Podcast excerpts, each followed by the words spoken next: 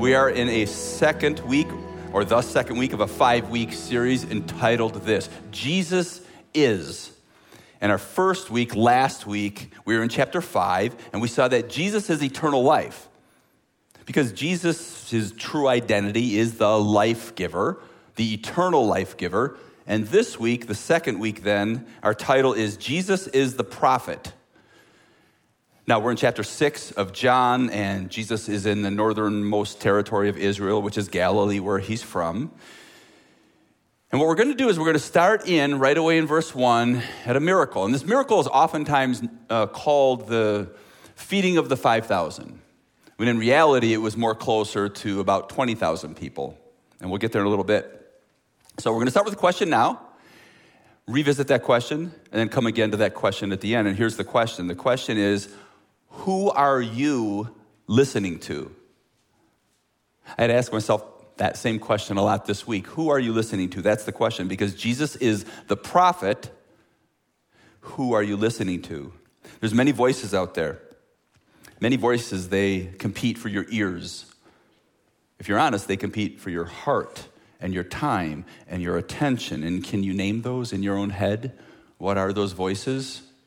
Some good, some not so good, some really bad. It could be movies, right? It could be TikTok, could be Instagram, could be music, advice, some advice good, some advice bad, screens of all sorts, all kinds of voices. So have you ever asked yourself, why am I listening to these voices? Why am I listening to this? Why am I listening to that? But besides the many voices, I also want to talk about expectations, because there are sometimes unrealistic expectations that we have. And these expectations that we have, they're the first filter that we run into in trying to understand. They are often the things that help us most process information, our expectations. And so if they're off, often they can keep us from the truth. An illustration about expectations. And this is going to sound a little odd. I was contemplating maybe not talking about this, but I think it will. In my marriage with Chris, one of the things that has helped us the most are having realistic expectations. This is true really in any relationship. Realistic expectations with one another. Honestly, sometimes that means lowering our expectations. Now, before you jump all over here, what I mean by that is I want to be like Jesus to Chris, and she wants to be like Jesus to me, but I can't be Jesus to her. I'm not her savior. She's not mine either. I love her more than anybody else on this planet, probably by a long shot. I mean, she's godly, she's fun, she's sweet, she's caring. The list goes on, and that's only a partial list of what she gave me. I'm just kidding. That was a bad joke, okay? Thank you, sister. I appreciate that. I mean, some of those words were my own. But realistically, these expectations, they lead us. They lead us, don't they? And I'm under construction. She's under construction. You're under construction. We're all under construction. To be able to live and love and forgive and have joy together, we need to be careful with our expectations.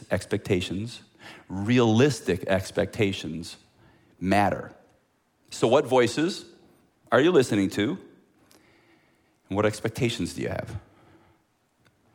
Today in this story we're going into, the expectations that the Israelites had kept them from hearing and kept them from experiencing the real truth of Jesus' mission.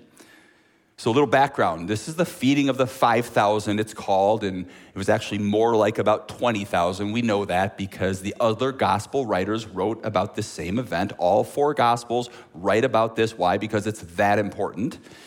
In the book of Matthew, the account's very clear. It was men, it was women, it was children, and altogether, scholars think between 15 to 20,000 on the high end were there. The events took place about a half year after chapter 5. We're in the springtime, and Passover is at hand. We're going to see that in verse 4 in a second. The characters then today are Jesus, his disciples, large crowd, Philip, Andrew, and a young boy. That's what we have. And the big idea today is this. Jesus is God's voice. Listen and obey. You can open now to John 6, if you haven't yet, verses 1 through 15, and we're going to move through the passage like this: setting the table to start, then the impossible meal, then the miraculous meal, and then the half-baked response. So I'm going to take us on a trip to the other side of the Sea of Galilee. And the Sea of Galilee is really a lake, and it's about 3 to 4 times larger than Lake Geneva. Some of you have maybe been to Lake Geneva. And this first map we have shows the traditional site where that little orange is towards the top, if you can see it. That's just the traditional site of where this miracle occurred. The second map we have just shows the relationship between the Sea of Galilee and where the Mediterranean Sea is. And so we're going to get into the minds and into the lives of the crowd to try to understand what's happening. Verse 1, John chapter 6, all 15 verses say this. After this, Jesus went away to the other side of the Sea of Galilee, which is the Sea of Tiberias. And a large crowd was following him because they saw the signs that he was doing on the sick. Jesus went up on the mountain, and there he sat down with his disciples. Now the Passover, the feast of the Jews, was at hand. Lifting up his eyes then and seeing that a large crowd was coming toward him, Jesus said to Philip, "Where are we to buy bread so that these people may eat?" He said this to test him, for he, meaning Jesus, himself knew what he would do. Philip answered him, 200 denarii worth of bread would not be enough for each of them to get a little." One of his disciples, Andrew, who's Simon Peter's brother, said to him, "There's a boy here who has 5 barley loaves and 2 fish, but what are they for so many?" Jesus said, "Have the people sit down." Now there was much grass in the place, and the men sat down, about 5,000 in number. Jesus then took the loaves, and when he had given thanks, he distributed them to those who were seated, so also the fish, as much as they wanted. And when they had eaten their fill, he told his disciples, "Gather up the leftover fragments that nothing may be lost." So they gathered them up and filled 12 baskets with fragments from the 5 barley loaves left by those who had eaten. When the people saw the sign that he had done, they said, "This indeed is the prophet who has come into the world." Perceiving then that they were about to come and take him by force to make him king, Jesus withdrew to the mountain by himself. So our first point, setting the table. This is the first 4 verses. Again, we're going deeper into the history or into the minds of these people to see what they're thinking, their expectations. Because if you've been around the Bible for a while, or maybe you've participated in a Bible study, what you're seeing is, or maybe a long time, you're seeing this in Bible interpretation, trying to understand the Bible. Something is so important to setting the table to get ready to understand. And what it is this, that God is giving a specific message to a specific people at a specific time in history. And when he does that, it's up to us. In order to understand, we need to visit them. So that's what we're going to do. We're going to visit them to understand what God is saying so we can understand. So Jesus, first of all, in verse 1, he's crossing the sea. Why? Well, we know this from the other Gospels, why he's crossing the sea. Because we learned in Matthew, or we learned in other places, that Herod Antipas had just killed his cousin, John the Baptist, the prophet.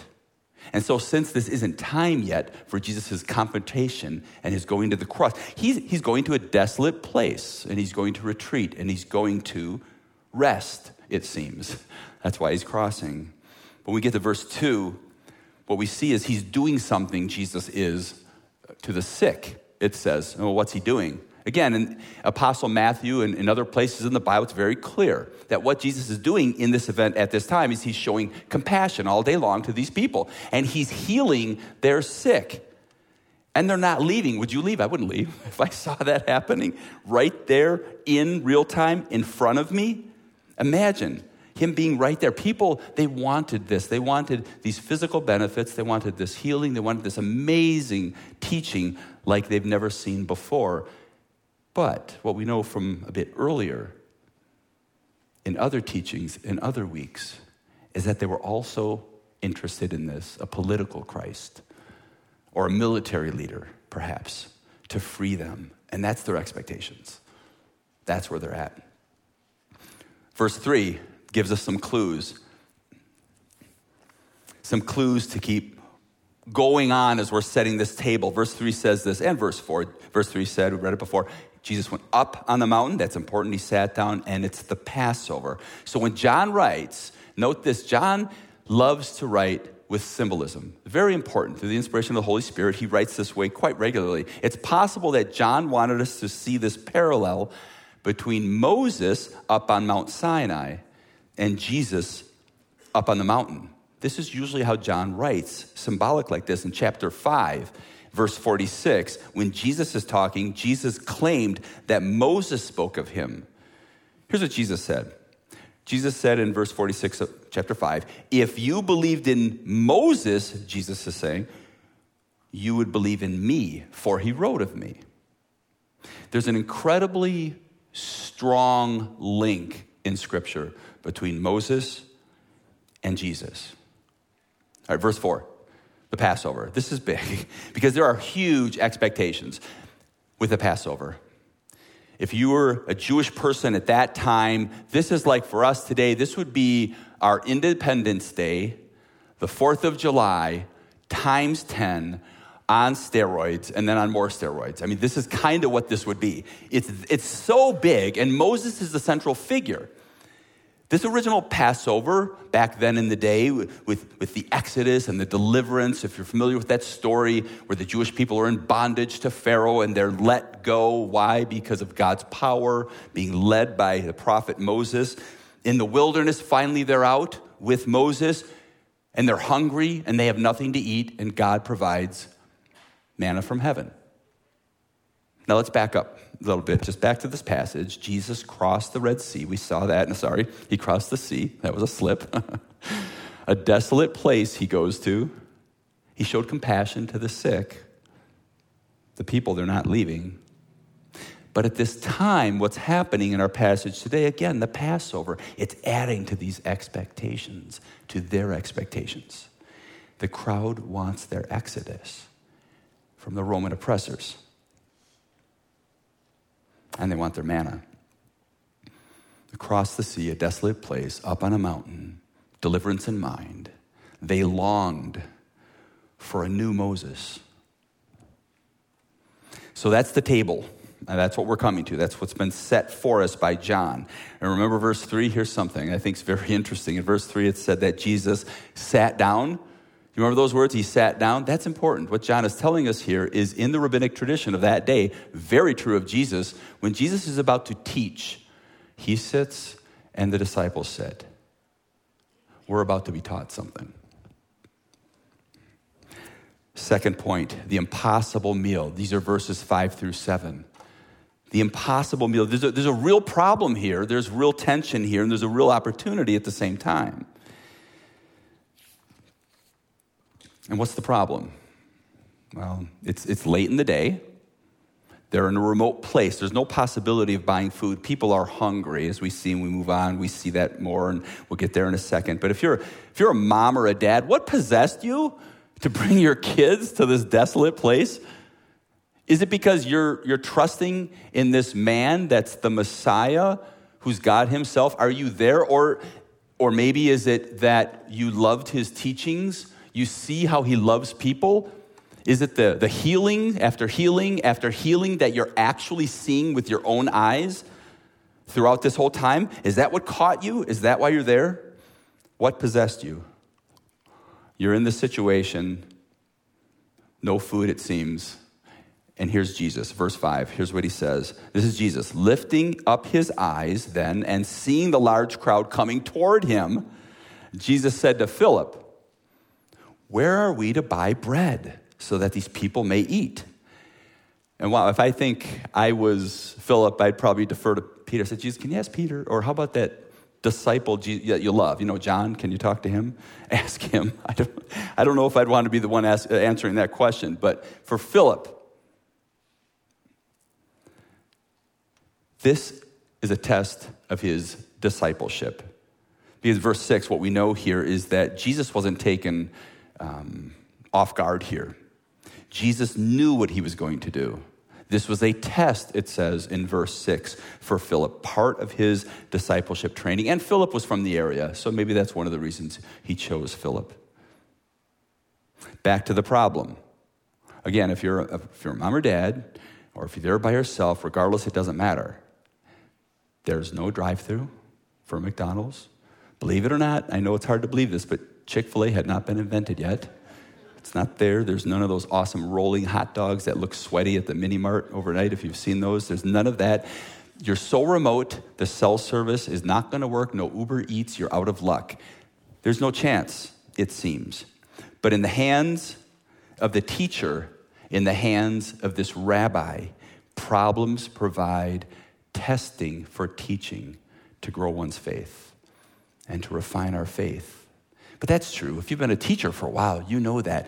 Oftentimes problems, they present themselves, but they're teaching opportunities. And this is what Jesus is doing for his people.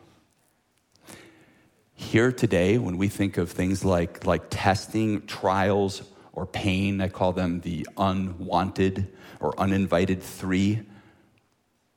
They're often necessary. They're hard. But they're often necessary in many times, in many ways, as disciples of Christ to grow, because they force us, frankly, to depend on God, to depend on our compassionate, loving God who is near. I know that was true when my mom was going through hospice. It was a very ugly situation, but I had to depend on God through that. It was growing. I didn't like it. It was growing. We have it right now in our congregation. We have brothers and sisters who've lost dear ones. We have parents who are in hospice. We have diagnoses, adults and children, right now. We hurt, and we're in pain, and we grow. But in Philip's case, this is different. His is a theological test. Kind of a faith test. Philip probably should have known, because he knew that God had provided manna for his people in the wilderness, and that the Messiah, he probably should have known, would do the same today. Look at what he says in verse 7. Philip answered him to Jesus. He says, 200 denarii worth of bread would not be enough for each of them to get a little. This is just establishing the impossibility. There's no way, humanly speaking, that they can get food for the people. 200 denarii is worth, it's about 6 to 8 months worth of wages. There's no way. And they're remote, desolate. It's late in the day. They cannot get food. They know that. This episode is a teaching opportunity for his disciples to trust him more, to love him more. Now, we move on to verses 8 through 13, and this is two more people show up on the scene. Third point, the miraculous meal. I'm going to look at these quickly, verse 8 through 13, because I've already read it. But we see is Andrew's involved here, and Andrew's talking to Jesus, and he says, there's a boy here. There's a boy here with 5 barley loaves and 2 fish. But he says, what are they for so many? Andrew knows there's no possibility of food. Jesus says to sit down. Again, it's a grassy place, and there's about 5,000 men there, about 20,000 total. And here's what happens. Jesus then took the loaves from the boy, and when he had given thanks, he distributed them to those who were seated, so also the fish, and they had as much as they wanted. And you remember before, there was even leftovers. Everybody literally was fed. This isn't a symbolic or spiritual message. This is a physical miracle where Jesus fed over 5,000, close to 20,000 people with leftovers. You know, the amount of food that they actually started with is much less than you might think, because the barley loaves of that day were more like Costco muffins, like those big muffins. So there's 5 of those. And the fish we're talking about with this boy would typically would have be pickled fish. It would be almost like served like a relish. So it's not, you know, too big trout.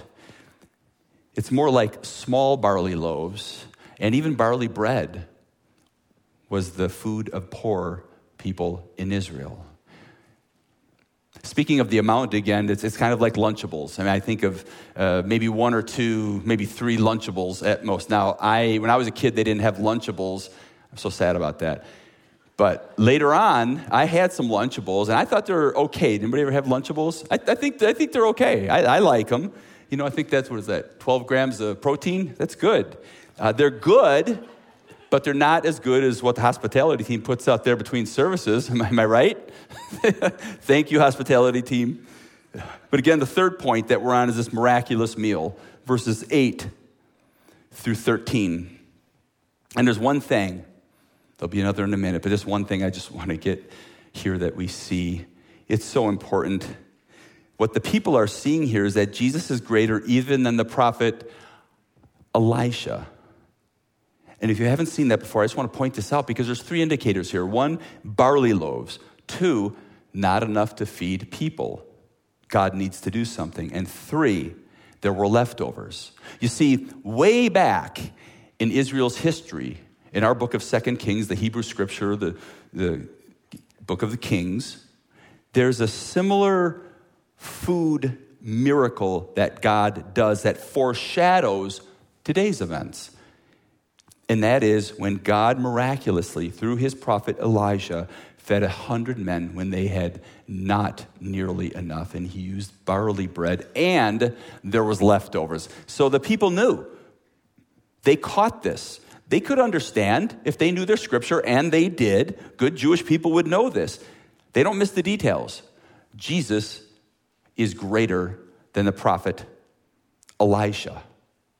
Elijah fed 100 through God's miracle. Jesus is feeding almost 20,000.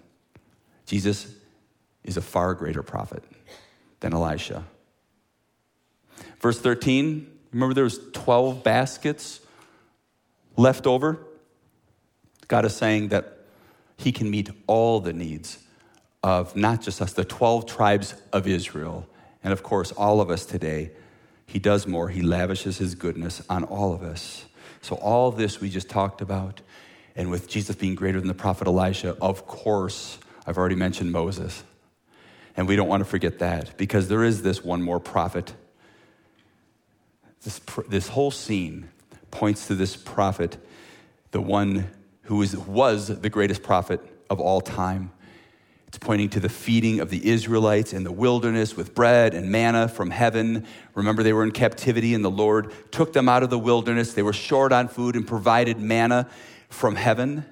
God provided.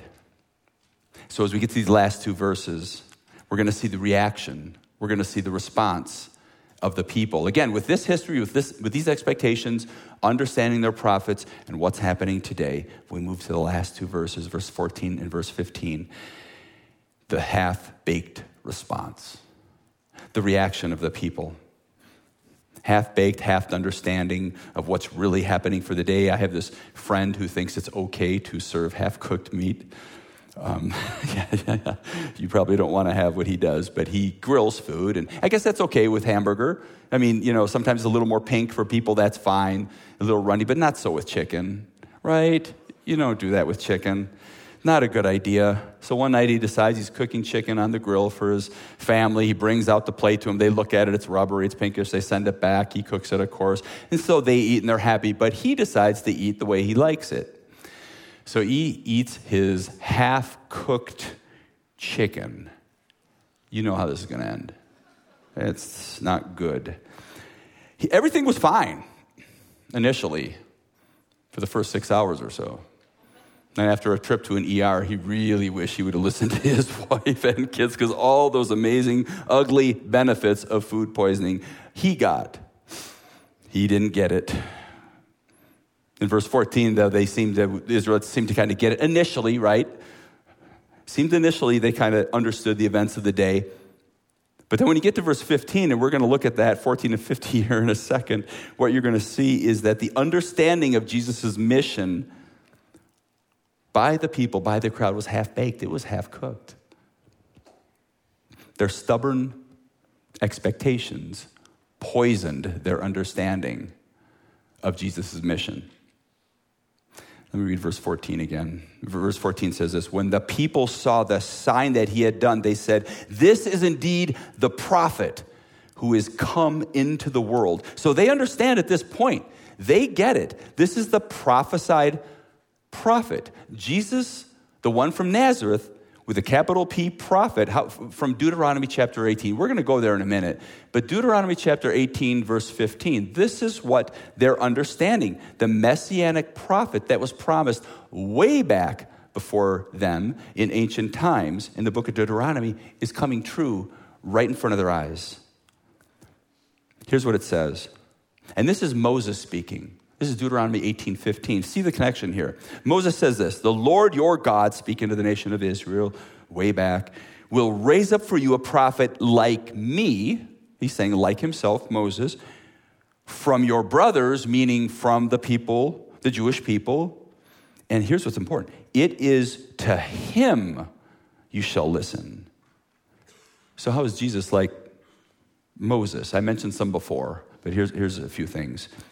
Like Moses, Jesus provided bread from heaven. Okay, we get that. Like Moses, God's words are in the mouth of Jesus. And in Deuteronomy 18:18, it actually says this a few verses later. This is God speaking. "And I will put my words in his mouth," in Jesus' mouth, this new prophet to come. And we know from John chapter 1, verse 1, you remember what that says way back in John 1:1? We see that Jesus is the very word of God. Moses is like Jesus in that Jesus communed with the Father, like Moses communed with the Father. Like Moses, Jesus is the deliverer. See all these connections? Maybe right now, with the wandering I just talked about, maybe that's what's on your heart today. Maybe you're watching online, or maybe you're right here, and you feel, I don't have to convince you of this, but you feel like you're wandering. You feel maybe like you're in a dark place. And maybe you're not sure who this prophet, Jesus, who actually is God himself, the Messiah, actually, maybe you feel far from him because of darkness. Maybe it's even sin in your own life. And I don't have to tell you that. You know that. You feel it. And if that's where you are today, you can stop that now. You can apologize to Jesus and come to him for forgiveness, because he will. He is good, compassionate, loving, and merciful, and he loves you so much. Come to him out of darkness into the light. That's why he went to the cross, to take your sins, that penalty. It's over when you come to him in faith, into his forever family, forever secure, out of darkness into the light. If you're wandering, come to him. Back to Deuteronomy, what's happening there? So you remember the passage says this: "It is to him," meaning this future prophet Jesus, who's actually God, the Messiah, "it's to him you shall listen." Well, what was around this passage? God was telling people to listen to this new one to come, but not to listen to other voices. And there were some other voices that were really dark. And what were they? Well, it's any of those, it says in this passage a little before it, it says any of those people who pretend to speak spiritual truth, but that are far from the scripture. Or even it says there in this same passage, don't listen to fortune tellers. Do not listen to people who suppose to inquire or talk to the dead. Don't listen to witches. Don't listen to diviners, spiritists, or anybody or anything involved in occultic practices. Now, that sounds like that's then, right? No, it's today too, people. So if anybody is getting grabbed by any of these things, whether you're online or here, walk away, walk away, walk away. It only leads to darkness. Come to him. That's the one we're called to listen to. His name is Jesus. So, Jesus is the prophet. What voices and whose voice are you listening to? Because Jesus is the new prophet. Jesus is the New Testament prophet. He's the new covenant prophet, and he's the final messianic prophet. The crowd declared that in verse 14. I mean, they were right. They confirmed it. And the Apostle Peter, in Acts chapter 3, verse 20 through 22, the Apostle Peter says the same thing. He confirmed that Jesus was the promised new prophet, the one like Moses to come. But when we get to verse 15 then, the Israelites, again, this half-baked understanding, undeveloped, wrong because of their expectations. See what happens here. Verse 15, I'm going to read it again. Jesus here is perceiving then that they were about to, this means the crowd. The crowd was coming to him to take him by force, to make him king. He's the God of the universe, and they're trying to take him by force to make him king. Right there in that moment, Jesus withdrew again up on the mountain. You see their expectations? They're missing something here, right? Wrong expectations always equal a wrong understanding. That's where it leads you. In the mind of the people, the crowd, they have this political mindset, this understanding, with, especially with Passover at hand, that today they think just might be, or this season might just be their national independence from Rome. They saw the sign, right? The sign of the miracle, but they didn't perceive its meaning. What they wanted to do is if they could, get a gold crown and put it on him. But Jesus has a different crown in mind, crown of thorns. And his path is to the cross. And this is about 1 year from now, from that time that would happen. Their expectations were half-baked. I want to conclude here, just as we think about peace for Israel and deliverance from Israel, what they were thinking, peace for us, deliverance for us, and what we're thinking from sin, from darkness. That path first comes through the suffering servant, Jesus Christ, the one who died on the cross for our sins, raised again 3 days later, ascended into heaven, who is coming again in glory to judge the living and the dead, and he will sit on the throne. You know, Jesus loves us too much. He loves you too much and me too much to give us, to meet our faulty wants or our faulty expectations. He is way too good, way too compassionate, and too perfect to do that. He loves you. And this miracle that we saw today in this passage contained a very nice boy who gave his stuff up to Jesus, and that's wonderful. And apostles who were willing to help and distribute, and that's wonderful. But this event in history, as wonderful as sharing is not about sharing. It's about the declaration that Jesus is the new prophet. That's who he is, the messianic prophets, the one voice to listen to, Jesus Christ. And the people declared it, yet they still missed his mission. The challenge today for us then is to take an inventory. I mentioned before, what voices are you listening to, but also what are your expectations? With that in mind, I have three so whats.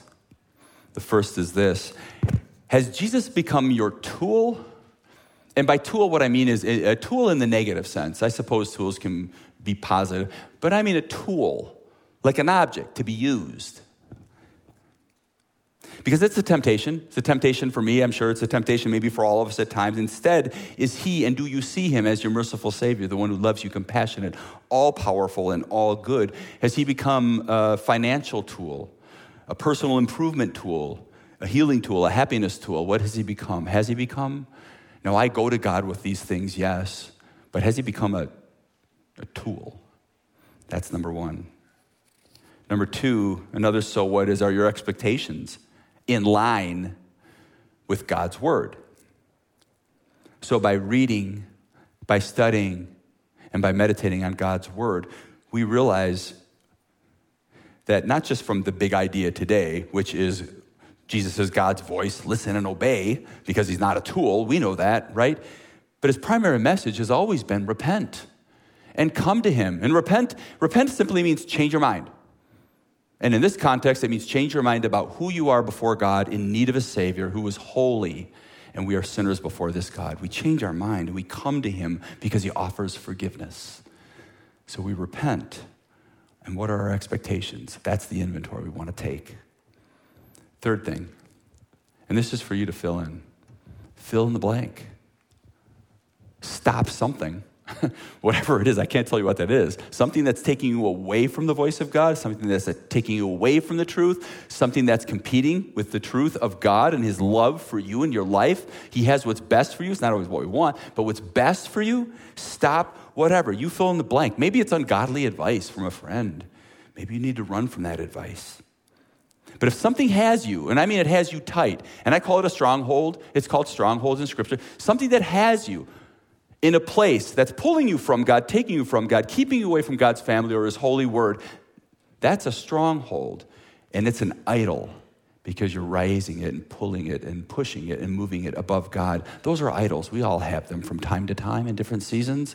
Stop, whatever that is. What do you fill in the blank? And listen to Jesus today. He loves you. Praise God, because he will deliver you from that.